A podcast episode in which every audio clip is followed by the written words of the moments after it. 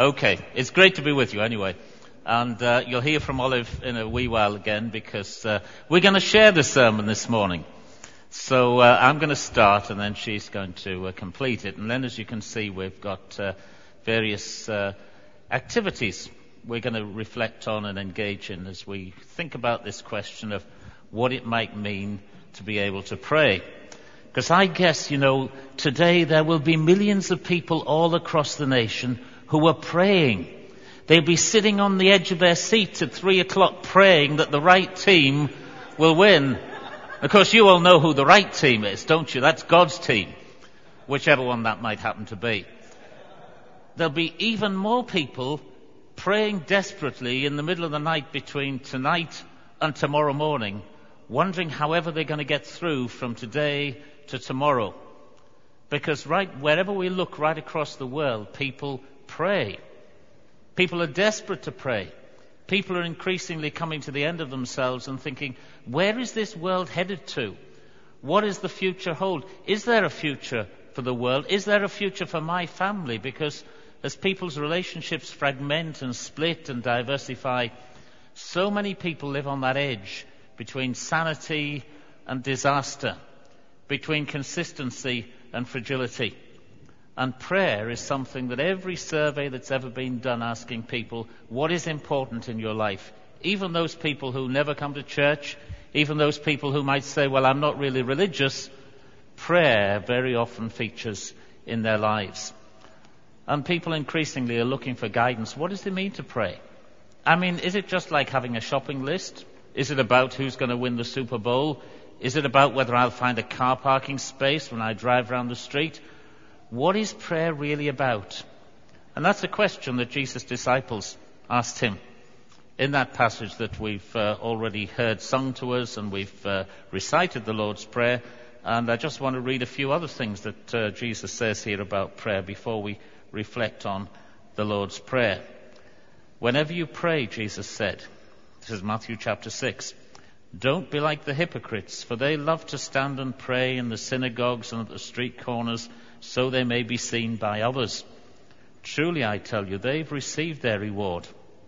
But whenever you pray, go into your room and shut the door and pray to your Father who's in secret, and your Father who sees in secret will reward you. When you're praying, don't heap up empty phrases as the Gentiles do. They think they'll be heard because of their many words. Don't be like them, for your Father knows what you need before you ask him. It's an interesting prayer, this one, isn't it? I mean, we've got, uh, says the Lord's Prayer up there. And when Olive invited you to pray it, she said, let's pray the Lord's Prayer. Actually, the one thing we seem to know for certain is that uh, Jesus didn't pray this prayer. I mean, we have records of Jesus praying prayers in the Gospels, but this was the disciples' prayer, because it was actually when the disciples said to Jesus, how are we supposed to pray? Jesus said, well, this is where you should begin. So it's a prayer for disciples, a prayer for those who want to follow Jesus, which means we can indeed learn something from it as we reflect on it today. It's a very interesting prayer. It's a very well-balanced prayer. It's poetry, actually. That's why it's so dead easy to remember. I guess there was nobody here this morning who couldn't remember the Lord's Prayer in whatever form you're familiar with it, because it's poetry. Just like much of the rest of Jesus' teaching, he consistently expressed himself in graphic images and dramatic statements and poetic stanzas that anyone could uh, remember. And as we look at the Lord's Prayer here, it falls into two uh, sections, actually. On the first section, we've got uh, the three stanzas. It begins, Our Father, who art in heaven, which tells us something very important in itself. It's a social prayer. It's our Father, and later on it's our bread, our daily bread. It's forgive us our trespasses or debts or sins, or whatever version you said it in. This is a social prayer as well. This is a prayer to be prayed alongside other people. Elsewhere in the Sermon on the Mount, Jesus gives pretty good instructions about how to pray private and personal prayers. And there is a difference between the way we pray when we're with other people and the way we can pray when we're doing our personal devotions and our private prayers. So this is a social prayer. It reminds us that it's a model for how we pray when we're with other Christians or with other people. And then how does it start? Well, it's got three uh, stanzas that are about God's glory. Because in Christian terms, that's where Jesus says prayer should start. Prayer should start with God, not with us. And so we have these statements, hallowed be your name, your kingdom come, your will be done on earth as it is in heaven. Three things that are about God, followed up, of course, by three things that are to do with human needs. Give us today our daily bread, forgive us our trespasses or our debts, lead us not into temptation. Praying for God's glory first and then praying for the needs of people.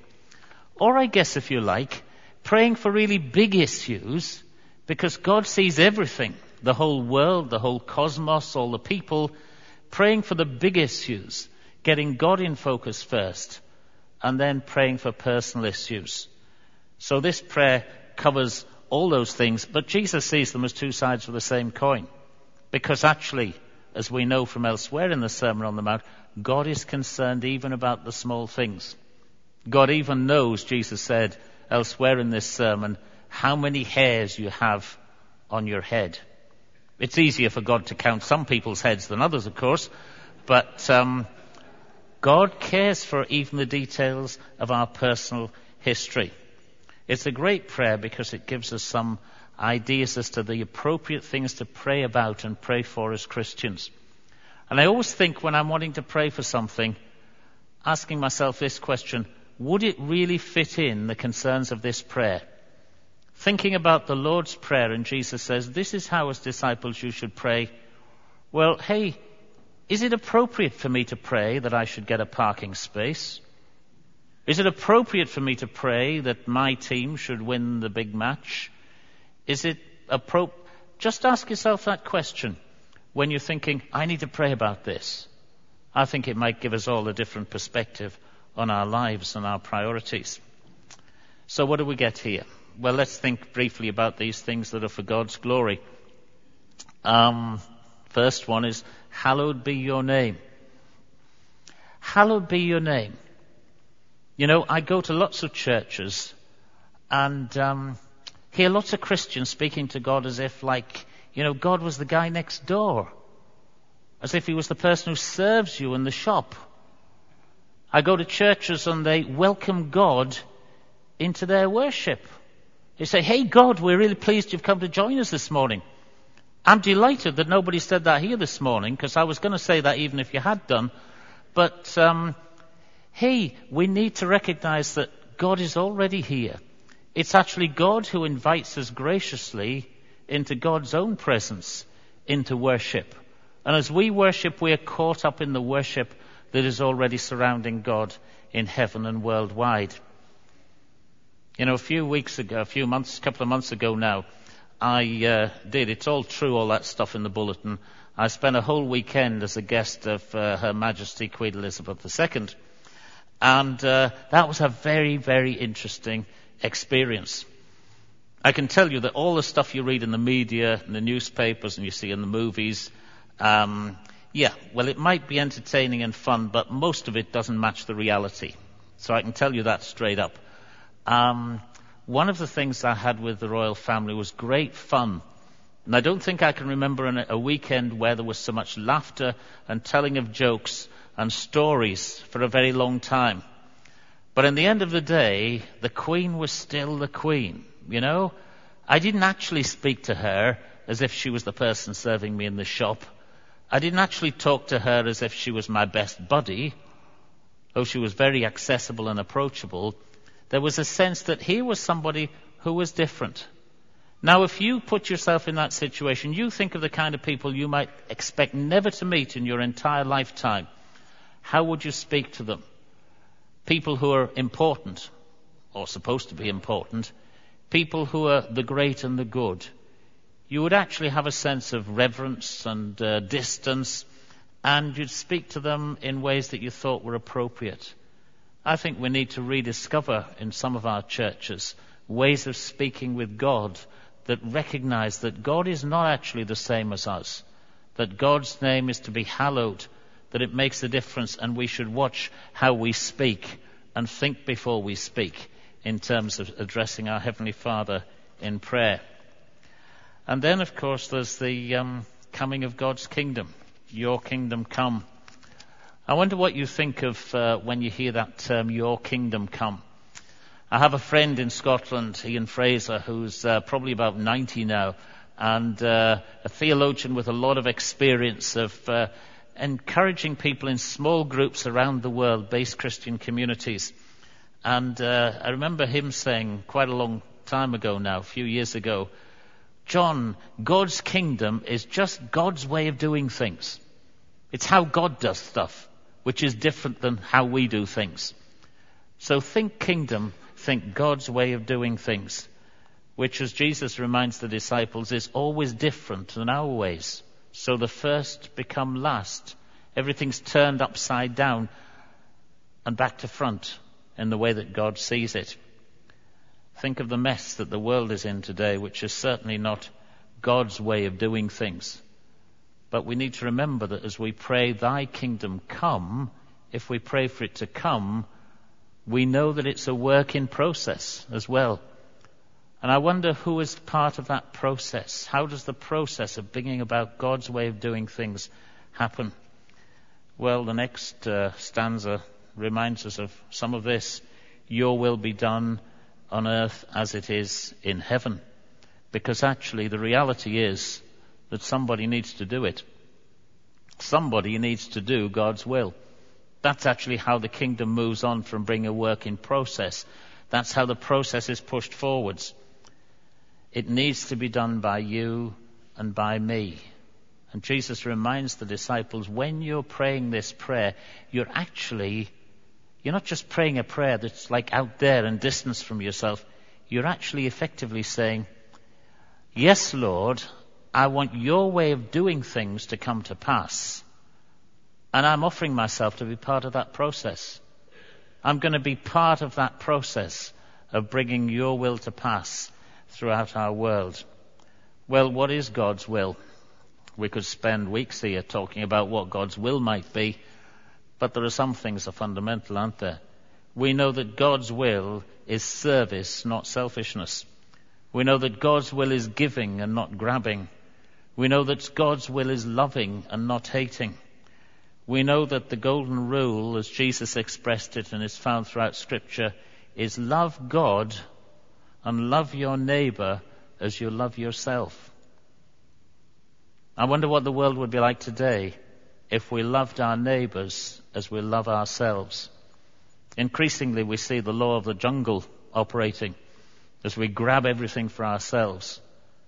Hey, when we pray this prayer, we're not just saying, Lord, I want the world to be different. We're saying, start with me, and I'll make a difference. I'll be out there. I'll be batting for you. I'll be on your side. So to move on to the second half of the prayer, the bit that focuses on human needs. Let's reflect on that.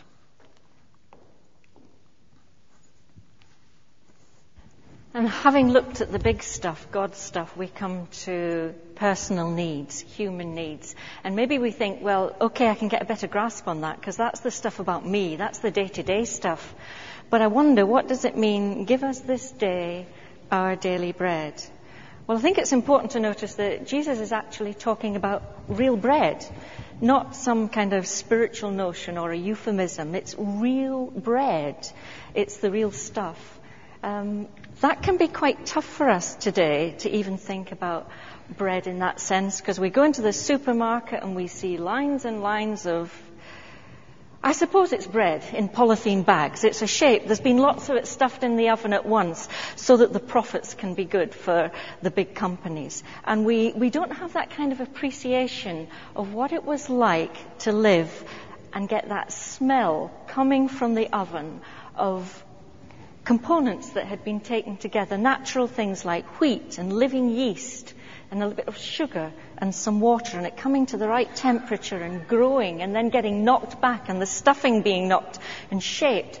It took time, and we've lost some of that. So the appreciation of the warm bread coming out the oven isn't something that many of us have. we tend to have this um, kind of stuff that has lots of additives in it, so it'll last longer on the shelf, and in our houses it'll last for the whole week. And indeed, it's even sort of crept onto our communion tables at times and cut up into cubes of bread. And, and that immense pleasure of what real bread is like has been lost on us in the twenty-first century. Maybe you should go home today and actually go back and make some real bread and just enjoy what that's like. And the second thing that's here is it's um, worth us noticing, it's not our daily cake. It's about bread. It's not about all the extras. Maybe because the bread in supermarkets doesn't taste so good, that's why we have this passion for extra things and more of all the time. But of course it's not just bread, it's about all the other luxuries we could name as well. It's quite hard because we go into the supermarket, don't we, and it, you can't really pass many counters before you'll come on a sign that's two for one or three for the price of two. So we, we get more and more and more and we accumulate it. And that, it's not a new phenomenon. It reminds me very much of the Old Testament when the people were in, or God's people were in the wilderness and they didn't have anything to eat. And God said, I'm going to provide it overnight, every night. There'll be this stuff growing. We'll call it manna. And you can collect it and eat it, and it'll be fresh every morning. But even like us today, there were people who couldn't get enough, and they'd go and collect too much. And then what happened the next day, when they thought they'd got extra? It'd gone mouldy. It'd gone rotten. When did you last clean your fridge out? How much went in the rubbish? Yeah? How much is, are you going back to clean your fridge this afternoon and have a think about that? How much extra and surplus, because we can't resist that, taking more and more. And it's quite a tough decision because sometimes it's a cost thing. That would do, these are not easy issues for us to think about. But we need to give us this day our daily bread. And it's bread sufficient for each day. Jesus reminds us not to be anxious about tomorrow. You know, that's what this drivenness is to get more and more, is that we're thinking, how will I get on tomorrow? What about next week? What about these questions? And Jesus encourages us and reminds us, sufficient for today. Look after the needs of today, because I'm your actually your provider. I think on the screen you can see, or you can make out a massive ship there. It's actually called the Emma Maersk. And it docked in Felixstowe in the U K um, sometime in December. And there were crowds and crowds of people who came out to see this ship because it was so vast. Its anchor alone weighs twenty-nine tons. It can, can it can um, have on its, its decks or wherever it goes eleven thousand containers. eleven thousand. Can you think in those kind of numbers? I find it actually quite difficult. It's a quarter of a mile long. It's two hundred feet high. And it brought forty-five thousand tons of Christmas goods to the U K from China. And I can't, ooh, it was also, it's as wide as a motorway or a freeway.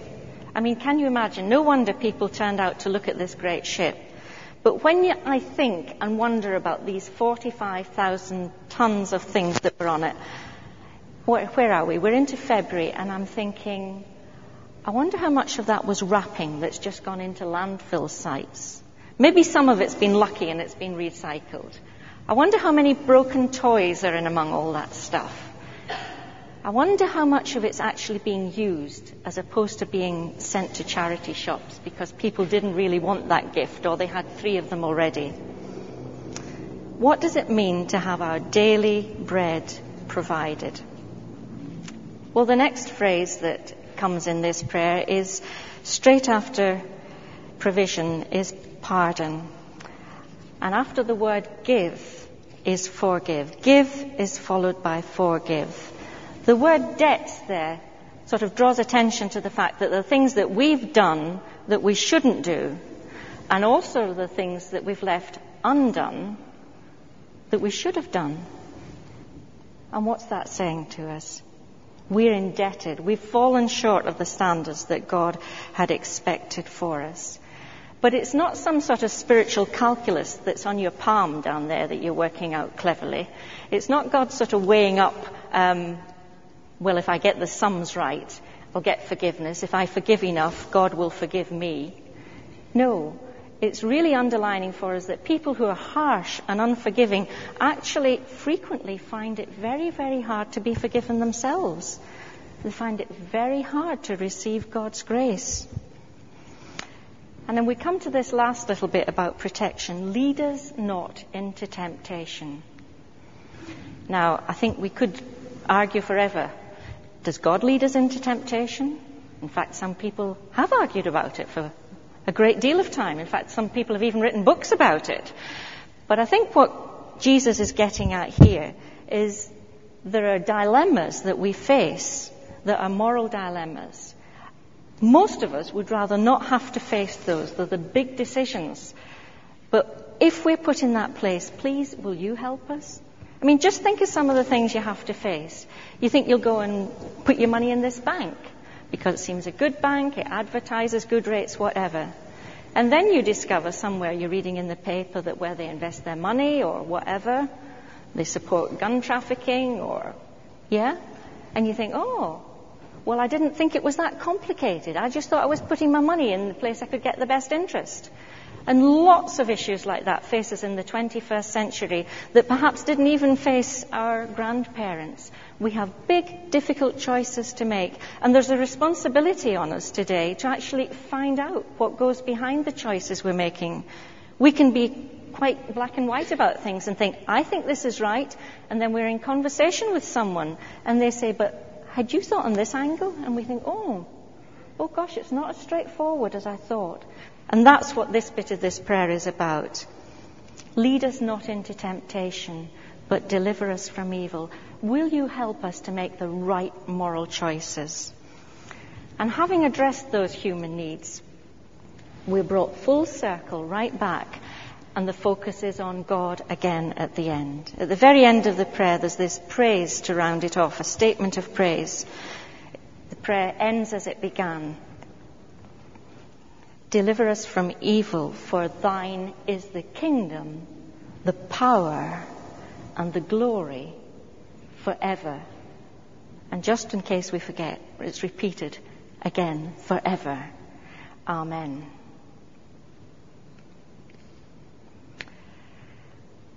It's one thing to talk about these big issues, but what's going to happen when we go outside the door and we go for lunch? And maybe you go out for lunch and um, you order lunch and look at the servings that you receive, yeah? You know you're not going to get through it and you're going to ask for a doggy bag to take half of it home. How are we going to address some of these things that are in our everyday lives? Well, we've created some opportunities around the sanctuary this morning that you can do just that. There are, you can see some tables that are not normally here at the front, and they're replicated exactly the same at the back. And I'd like you to come and visit these tables in a while and have a look at them, because they're different sorts of place settings. And you can have a look at them and think about the people you would know who might be eating the things that are suggested, and you might pray for them. There's also um, at four points, one here and one here, and the same at the back, offering plates, because giving our offering is part of this. It's not just about paying our money and we get in, and if the choir sang really well, I'll put a bit more in, and if they didn't, I'll reduce it. Our offering is part of our, our worship. And so this morning as you come, maybe you want to think not only about what you're putting in your offering, but what's left in the bank balance. How in today's world should we be spending our money? What should be the choices when we go and buy, whether it's a car or whatever? It might even be the question, do I need a car? These are daily choices for us. So in our worship, we need to respond to that. And then also, we'll be having an opportunity to share communion. There'll be people at the four points of the church with bread and wine. Now, you can visit these stations in whatever order you want. This is not a supermarket, so you don't need to queue up, okay? This is the home of your loving parent, God, who wants you to come and feel at home, but to face up to the big issues. So you can move around in any order that you like, and you can visit perhaps the tables first, or you can go for communion first, or bring your offering. But before we do that, the servers are going to come forward and we're going to pray.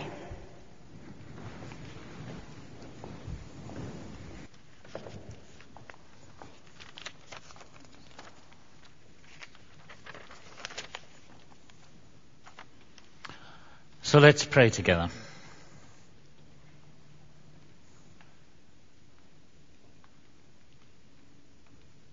It's the joy of our salvation, God of the universe, to give you thanks through Jesus Christ. You said, "Let there be light," and there was light. Your light shines on in our darkness. You've created us to hear your word, to do your will and be fulfilled in your love. You sent your Son to be for us the way we need to follow and the truth we need to know, to give his life to release us from our sin. You sent your Holy Spirit to strengthen and to guide, to warn and revive your church. Therefore, with all your witnesses who surround us on every side, countless as heaven's stars, we praise you for our creation and our calling with loving and with joyful hearts. Holy God, holy and most merciful, holy and just, glory and goodness come from you. Glory to you, most high and gracious God. God of the past and of the present, we, your people, remember your Son. We thank you for his cross and rising again. Take courage from his ascension. We look for his coming in glory, and in him we give ourselves to you. Amen. Saint Paul wrote that I received from the Lord that the Lord Jesus, on the night when he was betrayed, took a loaf of bread, and when he had given thanks, he broke it and said, "This is my body, which is given for you. Do this in remembrance of me." In the same way, he took the cup, and after he had blessed it, after supper, saying, "This cup is the new covenant in my blood. Do this as often as you drink it in remembrance of me. For as often as you eat this bread and drink this cup, you proclaim the Lord's death until he comes." Amen.